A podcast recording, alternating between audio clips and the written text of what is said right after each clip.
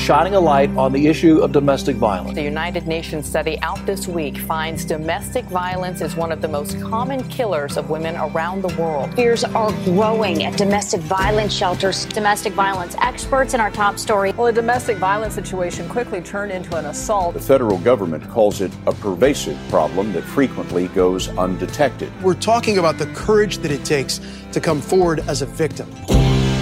Hey everyone, uh, it is July. We haven't done a Community Voices episode in a couple weeks. Uh, and so it's great that we have a fantastic episode for you with Holly Harris. She works for Deschutes County. Um, and a little more about her. She is the program manager for Deschutes County Health Services. She oversees all crisis services, including the Deschutes County Stabilization Center. So we spent a good amount of time talking about that because it just opened last month. Uh, it's been in the works um, for five and a half years, I think she says. So it's a fantastic uh, insight that she has into um, how, what she says the intersection of criminal justice system and behavioral health. Uh, she has great things to say about how innovative Deschutes County is in this regard. Um, and yeah, I, I've just really enjoyed it. So I think you will too. A um, couple things about um, just mental health, just to keep in mind. Uh, we mentioned a couple of these stats, but this is from uh, NAMI, National Alliance on Mental Illness. One in five adults in the US experience mental illness. One in 25 experience serious mental illness. 19% of US adults with mental illness also have a substance use disorder. So, just some stats to kind of wrap your mind around. Um, this one's also probably pertinent. One in eight of all visits to U.S. emergency departments are related to mental and substance abuse disorders. So, in, in my background, um, the nonprofits I've worked for, I've seen this firsthand just the, what can be a revolving door of someone um, who's really unable uh, in their current state to take care of themselves. And who are you going to call? The police. Um, and uh, I won't spoil anything. I, I just want to go into our conversation, but hear it for yourself uh, without further ado, Holly Harris. Hello, and welcome to the Deschutes County Stabilization Center. The Stabilization Center serves children and adults who are in need of mental health crisis supports and stabilization. We welcome individuals to walk in who are experiencing a mental health crisis, or they can be referred by law enforcement or other community partners.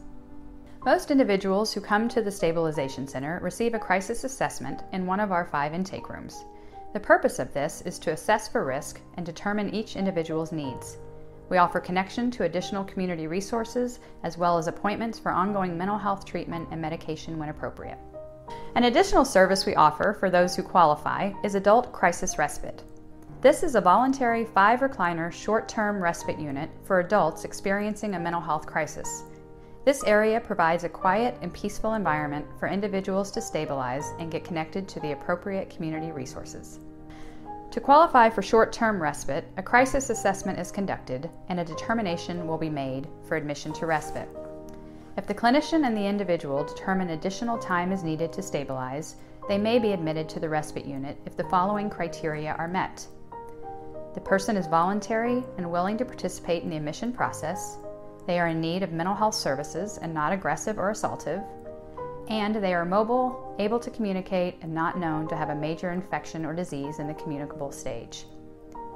Other services that are housed at the Stabilization Center include civil commitment investigations, case management, peer support, forensic diversion, mobile crisis assessment team, co responder program, and crisis walk in.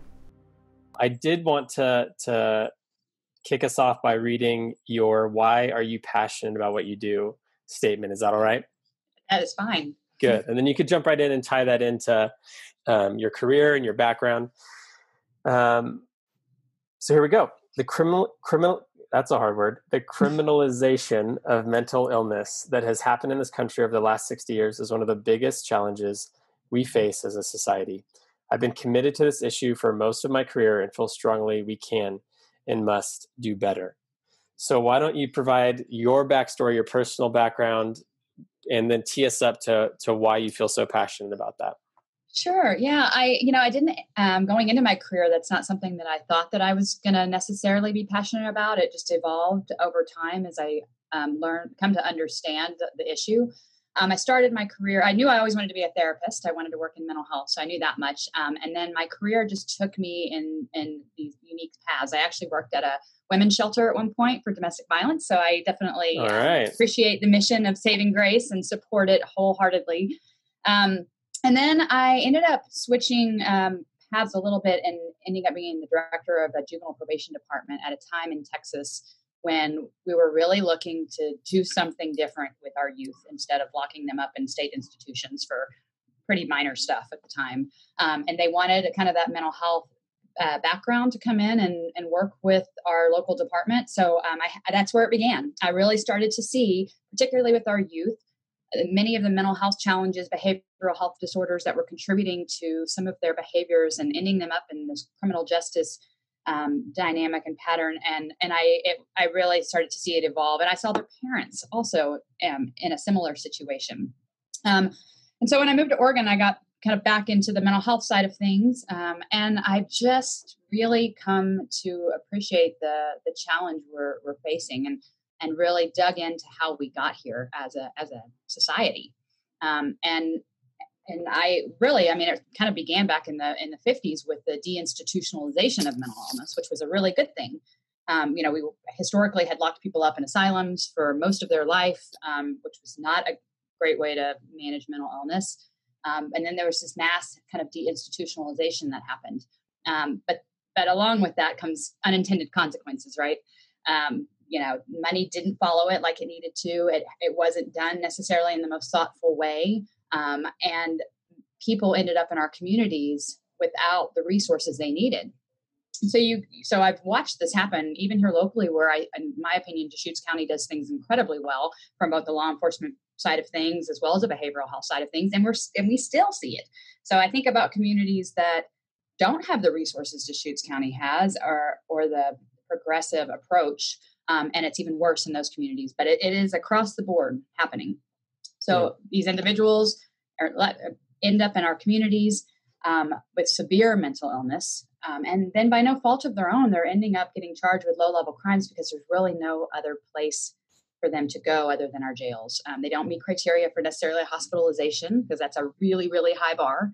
Um, and so they're in this gap, but their their um, community members are, you know, not happy with that person kind of being in their in their space with you know maybe committing some of these kind of nuisance crimes criminal trespass disorderly conduct and law enforcement really is left holding the bag trying to figure out what to do with it and and yeah. by no fault of their own they end up having no choice but to charge them with these crimes um, and end up in our jails um, and you know the, the bad part about also them ending up in jail for you know something that's really not um, not their fault um, they're born with these mental illnesses, but they end up in jail and they can't uh, participate in the criminal justice process.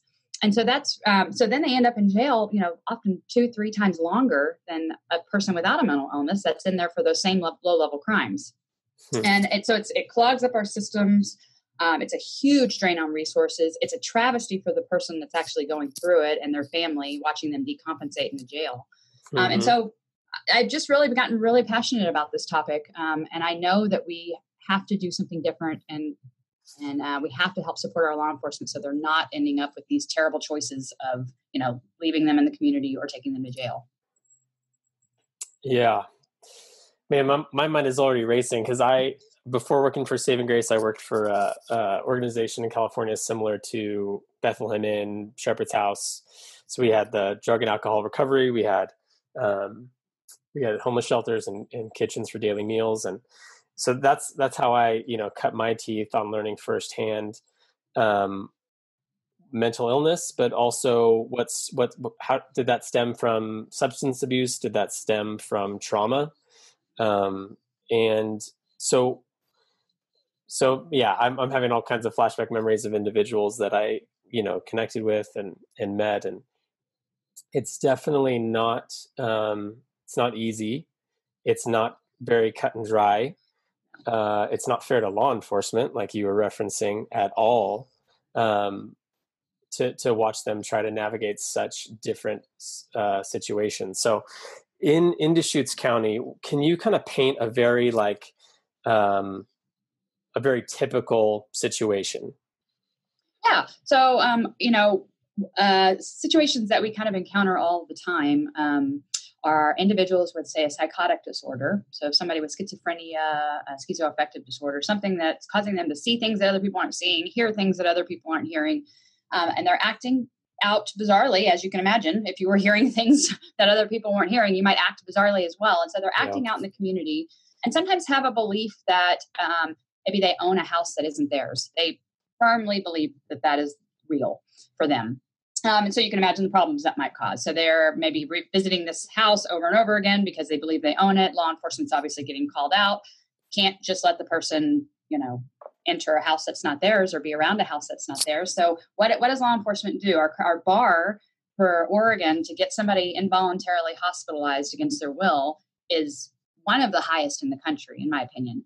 Um, and so, unless they're doing something that's truly imminently danger to themselves or someone else, which being around a property that's not yours is not going to meet that criteria, law enforcement can't take you to the hospital. Um, so, what do you do? So, so what's the other option? In Deschutes County, we're fortunate because we have things like a mobile crisis team that can come out and assess and try to divert that person from the criminal justice system. We now have things like the stabilization center where law enforcement could voluntarily bring that person over here and then we would manage that and start working with them. Um, uh, but prior to those things and in other communities, they would take them to jail and then it ends up in that process that I just discussed. So we have, we're really fortunate here in Deschutes County because for the last gosh, 15, 16 years, we've had a mobile crisis team. Um, and they actually didn't even become required in Oregon until like two years ago. So we've been well ahead of the curve and doing this type of work for a very long time. And because of that, we've really made a dent in the, the number of people that end up in our jail for strictly mental health related reasons. Um, still happens from time to time, for sure. Um, but you know, we really work hard at it and have for a long time. We also are very fortunate that we have a clinician embedded at the Bend Police Department. We were able to get a grant last year. And the cool thing about that is that person rides in the car with law enforcement officers. So you're not only building relationships and helping understand each other's culture and our work um, both ways, uh, but you're actually in real time responding to calls so that uh, you get the right people at the scene to really be able to truly divert them from uh, further entering the criminal justice system. Wow. So we have a variety of things in place. In addition, we've been doing what, what's called CIT training. It's crisis intervention team training. It's an international model to help train law enforcement how to interact with someone experiencing a mental health disorder differently than say they're trained in the academy you don't come into a situation like that guns blazing full force like you know you you you come into a situation like that very differently. And if you do that you can really reduce use of force um, and you can have a better outcome for all. Um, and and so we've been doing that training i think since about 2012 wow. um, and it's a 40 hour training that our law enforcement agencies have committed to sending their officers through. And and so i think my point in all this is really is that it's it's not a one thing that's going to fix this issue. It is a multi-pronged approach that um, requires um, investment um, and it requires partnerships um, across a number of agencies to make this type of type of work um, successful. Yeah, absolutely, and you know, brings up a couple couple thoughts, couple questions. Um, when luckily I haven't seen anything like this in in Bend or in in our area, but when my family and I went to Portland for the first time last summer, we were going to Powell's Books, and um, we're at a red light, and there's cars, you know, in front of us. We're all stopped, and my wife, you know, gets my attention. Her eyes are really big, and she's pointing, and there is a man who is touching himself inappropriately, um, and our three children are in the car who are young, and I mean that would be traumatizing for anyone, you know, to, to right. see that in broad daylight. And there's just people walking around, walking right by him, and there's cars. Everyone's going about their business, and to me, that's such a stain on where we're at right now as a mm-hmm. society. Because as much as we don't want to just mass institutionalize, I'm curious for your perspective on how in the world does it give that individual any dignity um, what is their foundation? What are their resources to to not be there doing that you know? I don't know what the rest of their day look like or or who's already tried to work with them or any of that. And again i haven't seen anything that that uh, extreme here but w- w- where's the balance of you clearly are not able to take care of yourself. This is very undignifying. And here are the resources that won't be forced on you but are available what where where can we where can that individual find help? Yeah that's that's the tough one right there. That's exactly and and believe me we do have incidents like that here. Um, we have uh, we have the same but maybe just on a little bit um, smaller. We definitely see the types of cases that they see um, as well and I think when I talk about a multi pronged approach, it's not always just about resources. Sometimes it's about legislative change related to the bar that is set mm. to hospitalize people. Because my team in particular sees this so often that things have to get so bad. They have to hurt somebody, hurt themselves, cross that line in order for us to actually, you know, put them in a hospital and force some resources on them or force some help on them. And I, and, you know, it, it's a tricky conversation because you have organizations like Disability Rights Oregon who do great work and are really there advocating for client rights. And then you have on the other side of things where we are seeing because we are unable to hospitalize people when we need to, they're ending up in the criminal justice system. And that's mm-hmm. not right either. And where's the dignity in all of this for the for the individual? Mm-hmm. So in my personal opinion, I feel like there really needs to be a balance. Like we we need to be able to hospitalize people when they reach um, kind of that level you're talking about of like you know out in public at risk for arrest because they're doing something inappropriate that's you know and, and you know you have to think about the consequences of arrest on a person's life they're the same as when somebody without mental illness doesn't gets an arrest record housing becomes an issue jobs become an issue and then it mm-hmm. just further pushes them down in, in society um, to be able to overcome this and so i do think there needs to be a, a look um, particularly in oregon at, at uh, and there has been a look. There's there's a group of people really working towards lowering that bar a little bit. We don't want to low. I think you know with all this stuff, there's always a pendulum swing, right? So that institutionalization of mental illness was really high at one point. A lot of terrible things happened in asylums back in the you know 40s and 50s. Right. We don't want that. But then we don't need the pendulum to swing so far the other way that now we can't get people the help that they need because that's not right either. So right. there's a middle ground in there somewhere that we need to get to quickly. yeah, that, that's so good to hear because it, it it's not just the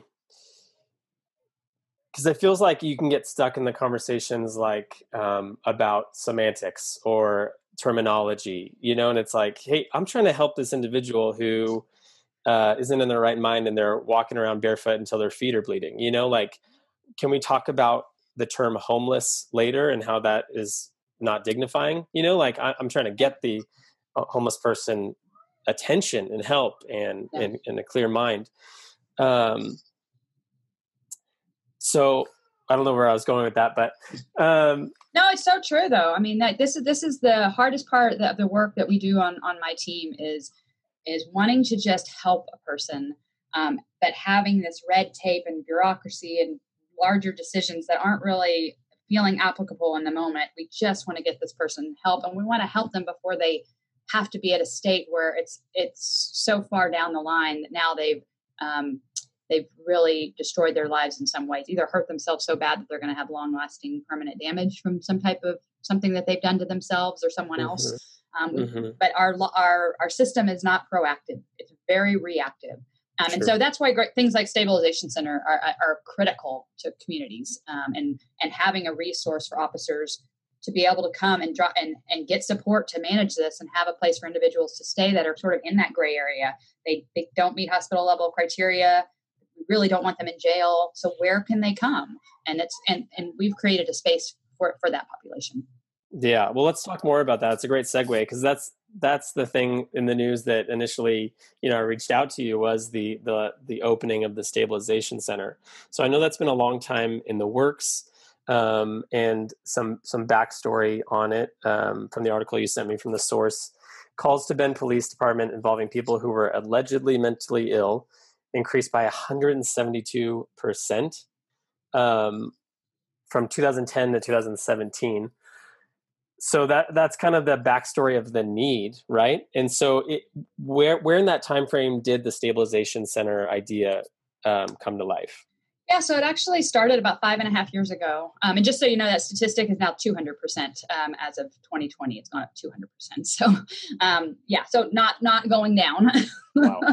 Um, but yeah, the project really started five and a half years ago um, with the sheriff coming. He came, set an appointment with health services, and he walked in and he just sat down with us and said, "How can we work together?" My jail is quickly becoming a mental health facility, wow. um, and and and this it's not right. We we've got to do something different. We've got to work together, um, and I think that's such a critical point. Um, is that if you don't have that relationship with your law enforcement, you need to get it, um, because I mean that is how a project like this is even possible. I mean, the fact that we had a law enforcement agency, or particularly our sheriff, and you know, actually all of ours, um, who care enough about this issue to say, "Look, I'm going to do something different. I'm going to I'm going to go work with those behavioral health people." Um, where historically that has not really been how we've operated. We've been over here doing our thing, they're over there doing their thing, um, but our worlds are colliding at this point, and we have got to do it together. So that project started then, and and really, um, you know, over the five and a half years we've been working on this, we've we've done a lot of things we didn't go into this um, haphazardly. I, I, personally toured 17 different facilities in five different states. Wow. Um, I, w- I was hoping that we were going to find uh, a place that was like, or see a model that worked perfectly and just do that. But it doesn't work that way. Um, unfortunately, these are these are new, innovative types of projects. They're progressive. So what you're seeing is communities doing them all in a little bit different ways that meet their needs for their community. So I got lots of great ideas about how it could work, but then we came back here and we said, "How is this going to work for our community? Where are our gaps?" Um, and so it was vetted through a number of stakeholders, and um, and the model we really came up with was that we wanted a 24 7 crisis stabilization center with 23 hour respite, and at some point in the future, a sober station. We we felt that model um, would address a number of gaps that we were seeing in our community. Um, and so we're not totally there yet, um, and and it may be a few years before we get the full scope of things, or even longer, because um, funding for this project has been a challenge. So we're you know we are pretty much in what I call phase one. We are able to operate seven days a week until nine.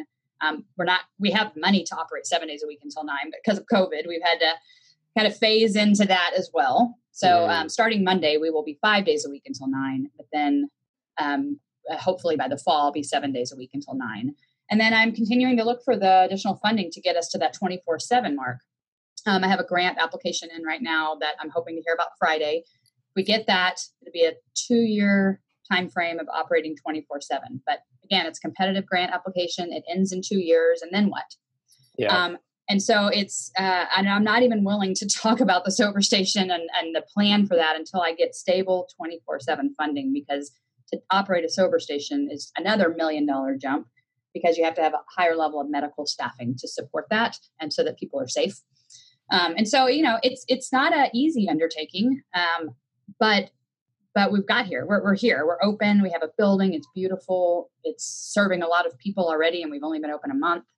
Um, and so we'll get we'll get there. It's just it's um, these projects are are not easy because often you're having to look for grant funding and and you know uh, other investments to to get these projects off the ground, and um, that's that's not always an easy thing to do. Sure. And would the I'm just curious, is the sober station will that uh, allow for you're talking about medical staff? Would that be a medical detox possibility no. then? It would not be a medical detox. We have a detox facility in this community in Redmond. Um, it, we need we need more capacity, quite frankly, but you know we do have one, and we keep them very busy.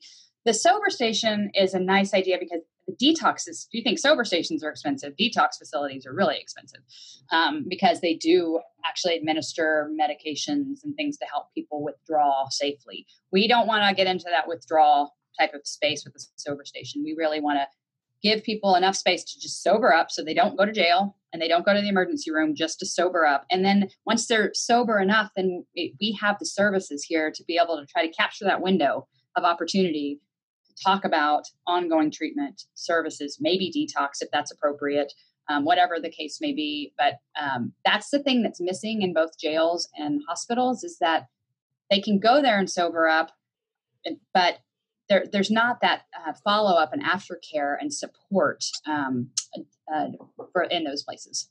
Yeah. Okay. Good. Thanks for clarifying that. That's good to know that that's at least in Redmond, even if it is um, yep. needs to be bigger. Um, do you want to touch on it all? Uh, and we, we could totally skip over it, but I thought it was really interesting. So in that source article you sent me from November of last year, uh, it mentions on a national level, Oregon ranked dead last in a 2018 study by Mental Health America, comparing the state's high prevalence of uh, high prevalence of mental illness with low rates of access to care. But Harris, that's you, believes that locally the community's progressive services for those with severe mental illness may serve as a model for the rest of Oregon's. Uh, Oregon's, Oregon. Where's my mind today? Uh, so that was alarming. I, I, almost didn't believe it. I went and looked at that site um, and saw Oregon dead last on the list. Would you like to touch on that at all?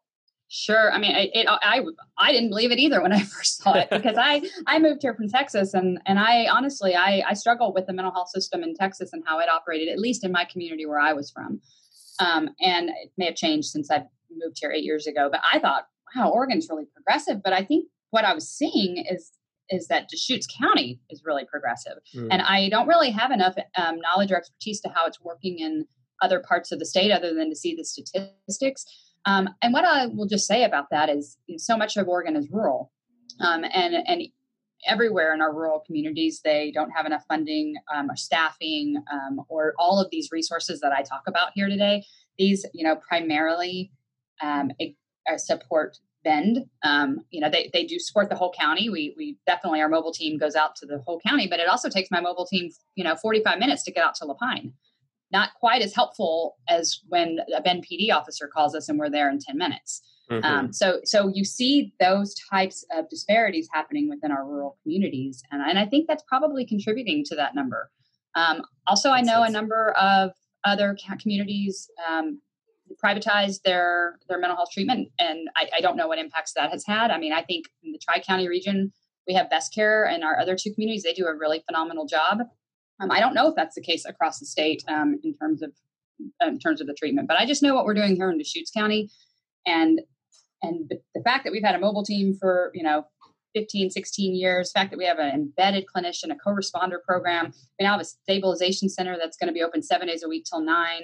We have a forensic diversion team which um, has consistently since they've begun they focus on people with serious mental illness and reducing the recidivism for the, that population. And we've consistently reduced the recidivism by 60% um, since its inception for the population we've served. So you take all of those things and you talk about being dead last i, I just I, I don't see it within our programs. And so that that just doesn't resonate with me think one of my kids opened the door and now the dog's knocking things over. Sorry if you heard that. it's good. You know, it's pandemic life right now. Gosh.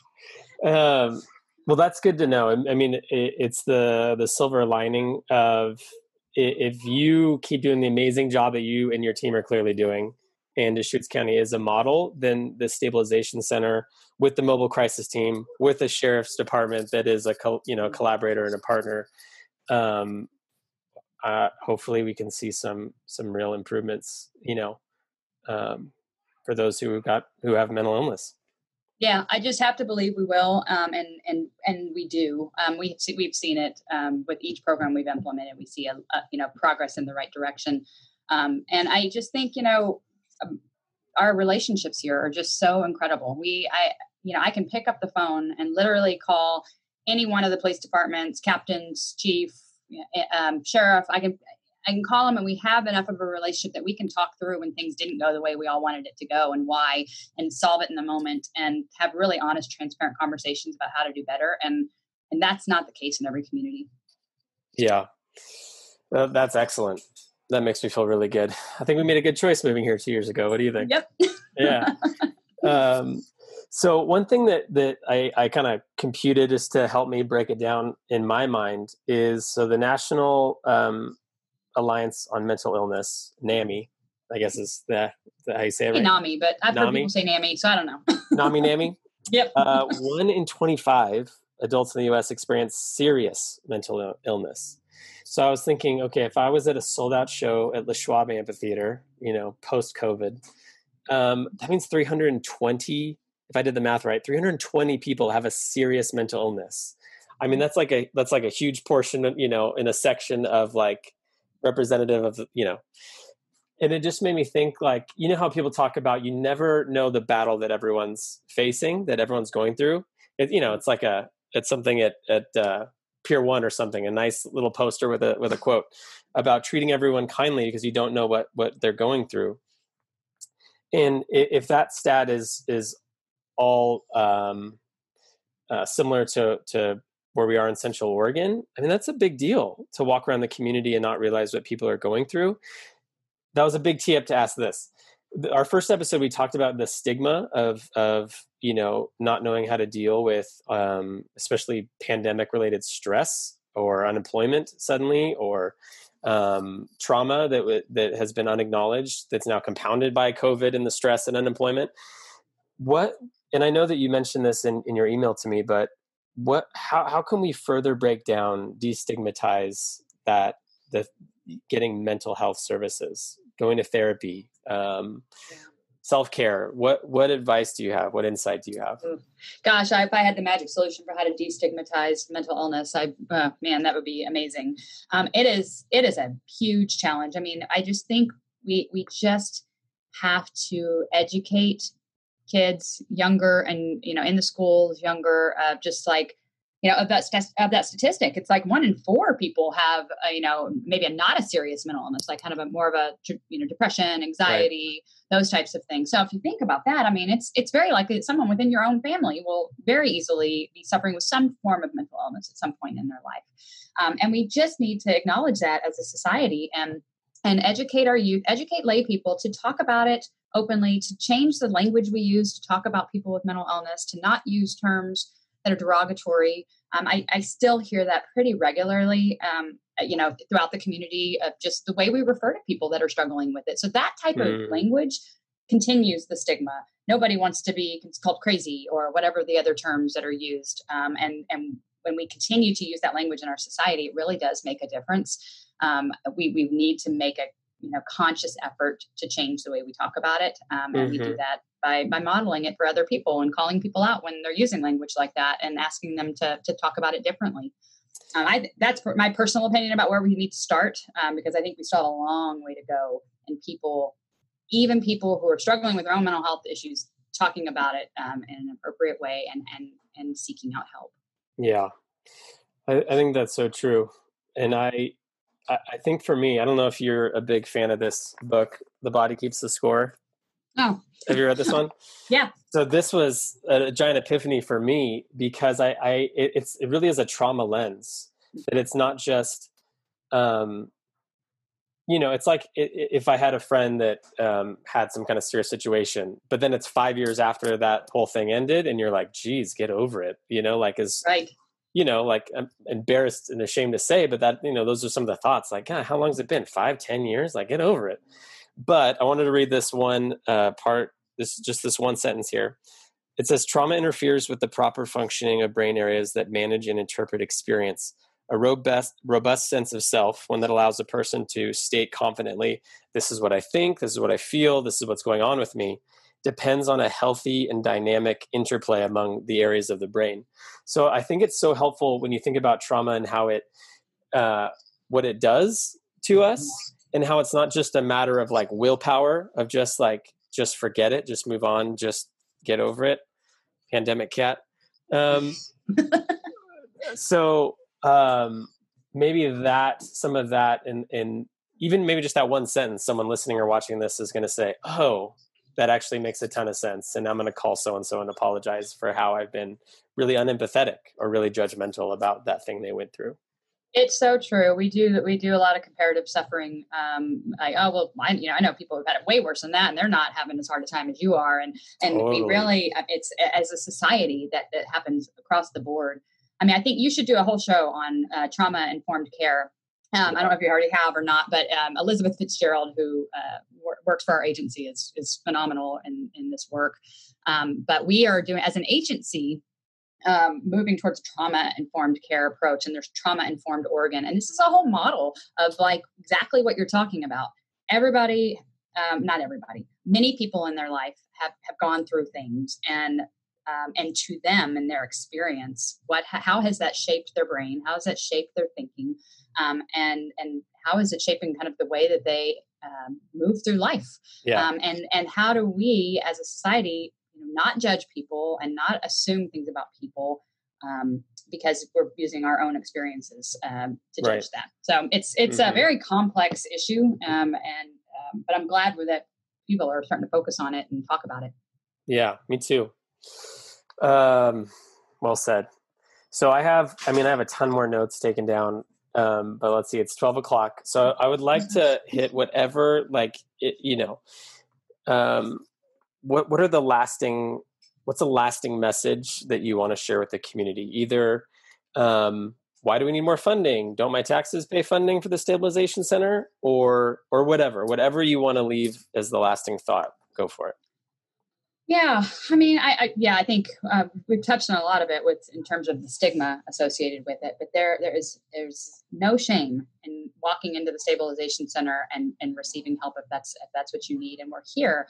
And what and what we do know is that that, that support, like what we offer at the stabilization center and like what we offer in our outpatient behavioral health clinics, it works. You can dramatically see changes in people's life. Um, and quality of life by just seeking that help. And you know, I it, it concerns me um, our suicide rates nationally going going up, and our suicide rates in Oregon being what they are, um, and knowing that treatment actually does work. It's just that barrier of somebody um, being willing and able to make that step and and overcome that stigma associated with it. Um, and so, I would I would encourage families um, out there is you know again about the language, the way we choose to talk about this, to make sure your kids and your family members know it's okay to get help for it, and that there is help. Um, and um, and the stabilization center offers a, a number of services but one of the i think critical things that we offer to the community is uh, is help in navigating the myriad of resources that are out there and kind of knowing which one is appropriate for you to to get. Um, we are experts in what is available in our community um, because that's what we need in order to help people move through their help move through Cat their interrupted. crisis. That's awesome. That's hilarious. No, the door started closed, so I'm gonna have to get a door lock. Sorry about that. no problem. That's hilarious. Um, but you know that it's overwhelming for families. So even if they are um, okay with seeking out help, the the barriers that exist in terms of navigating behavioral health treatment and um, all that comes insurance and all the nuances that that cause oftentimes cause people to say, "Forget it. It's, I'm not going to do it." Um, we are here to help with that. We have people that are really experts in that insurance piece and people that are experts in housing resources and food resources and um, you know how to get people set up an Oregon Health Plan and all of those things that are going to help somebody be successful in their treatment so Mhm. for no other reason you just need help like figuring all that out just that's that's what we can help do um, and there's no shame in that and there's no stigma in that yeah, excellent. I appreciate you really um, nailing that point. I think that's super important. Well, I would. Uh, I want to go another hour. Um, maybe we'll, we'll have to do that again. Uh, do a part two with you and reach out to Elizabeth Fitzgerald and see if she wants to talk about trauma informed care and kind of living with that trauma informed lens. So, um, and then I'll you know make sure to not have an open door next time. no worries thank you so much for having screen. me Yeah, it's been This great. This was great. This was really great, and I'll I'll be sure to post uh, your website link. Um, we'll have your your promo video on here. People can get a glimpse of the stabilization center. And Holly, thank you so much for your time and your expertise. Appreciate it. yeah thank you so nice talking with you Learn more about us at saving-grace.org. Thanks for joining us.